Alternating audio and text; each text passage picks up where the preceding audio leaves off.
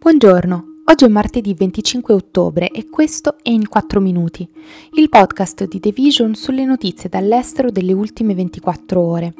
Parleremo di Rishi Sunak, che è il nuovo premier britannico, del ventesimo congresso del Partito Comunista Cinese che consacra Xi Jinping e del countdown per le elezioni in Israele. Rishi Sunak sarà il prossimo primo ministro britannico, la prima persona non bianca in carica dopo aver vinto lunedì il concorso per la leadership del Partito Conservatore. Sunak, ex ministro delle finanze del governo di Boris Johnson, che ha guidato la rivolta contro di lui ed è stato poi secondo a Liz Truss nelle consultazioni di settembre, alla fine succederà a entrambi, diventando il terzo leader del Regno Unito in meno di due mesi. Sunak è anche una delle persone più ricche del Regno Unito. Lui e sua moglie, l'ereditiera della tecnologia indiana Akshata Murthy, hanno una fortuna stimata di circa 730 milioni di sterline e la sua premiership potrebbe segnare la prima volta che i residenti di Downing Street sono più ricchi di quelli di Buckingham Palace. Questa ricchezza gli è però già costata uno scandalo, dal momento che è risultato che sua moglie faceva la furba con le tasse, senza pagarle. Intanto anche Re Carlo III si sta preparando a incontrare il suo primo premier a sole sei settimane dall'inizio del suo regno e senza che sia stato ancora effettivamente incoronato. Intanto le sfide che attendono Sunak sono molteplici, complicate dalla manovra economica di Truss che prevedeva di tagliare le tasse solo agli ultraricchi inflazione galoppante, sterlina al minimo storico, mercati incerti e il Partito Laburista, avanti di 30 punti sui conservatori nei sondaggi, che invoca elezioni anticipate a gran voce. Il ventesimo congresso del Partito Comunista Cinese si è chiuso come molti si aspettavano, conferendo a Xi Jinping un potere incontrastato per altri cinque anni e come mai prima era successo nella storia della Repubblica Popolare. Sì si è assicurato quindi la segreteria generale del partito e il vertice della Commissione Militare Centrale, le due posizioni più importanti.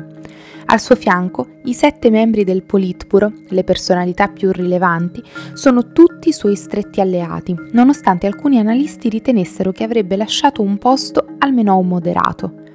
Questo congresso è fondamentale perché ogni cinque anni si riunisce per plasmare la politica cinese per gli anni successivi questa volta non è solo l'ulteriore accentramento del potere l'elemento a cui guardare, ma anche il posizionamento in chiave antioccidente.